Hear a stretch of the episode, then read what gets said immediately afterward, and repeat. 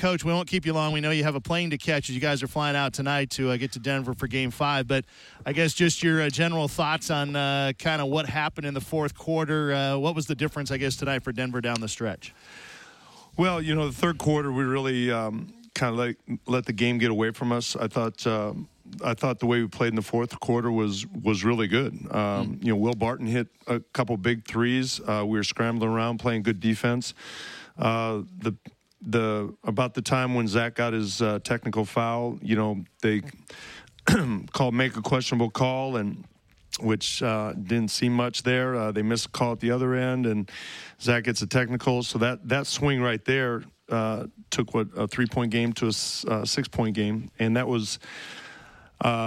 I like the way we responded after that, but that was certainly a turning point. And then, you know, like I said, they made uh, they made big shots down the stretch. Will makes those two threes. Gary Harris uh, makes a couple big plays. So, um, you know, give them credit for playing very good offense down the stretch.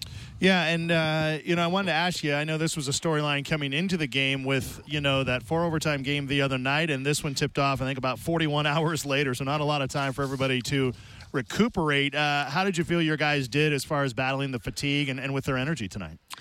Well, I thought we were all right. Like I said, uh, I don't know. The third quarter was a little sluggish. I, I have a hard time blaming that on fatigue, um, especially the way we played in the fourth quarter. So we had 63 points at halftime. So our offense was was going fine. Um, it was more of an offensive game than a defensive game. So maybe fatigue played a little part in that.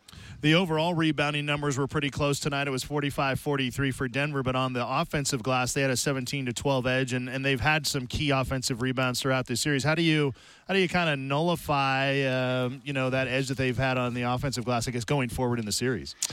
Well, you know we've we've talked about it every game, and it's that's not going to change. Um, you know I think having a little bit more urgency on on our defensive glass is going to be important. Sometimes the ball bounces that way, and um, you know they have good rebounders. I mean, Jokic is a very good, very good rebounder, and Paul Millsap's a very good rebounder, and you know the they they got some big guards. Mason Mason Plumlee got three offensive rebounds, so they've got different guys who can go get them on different nights. So it's uh, it's got to be a team effort, and um, you know when we can control that and not throwing the ball over, you know, those are possessions. Uh, you know, whether it's them getting extra possession with the turnovers or the offense rebound, that uh, that makes a difference.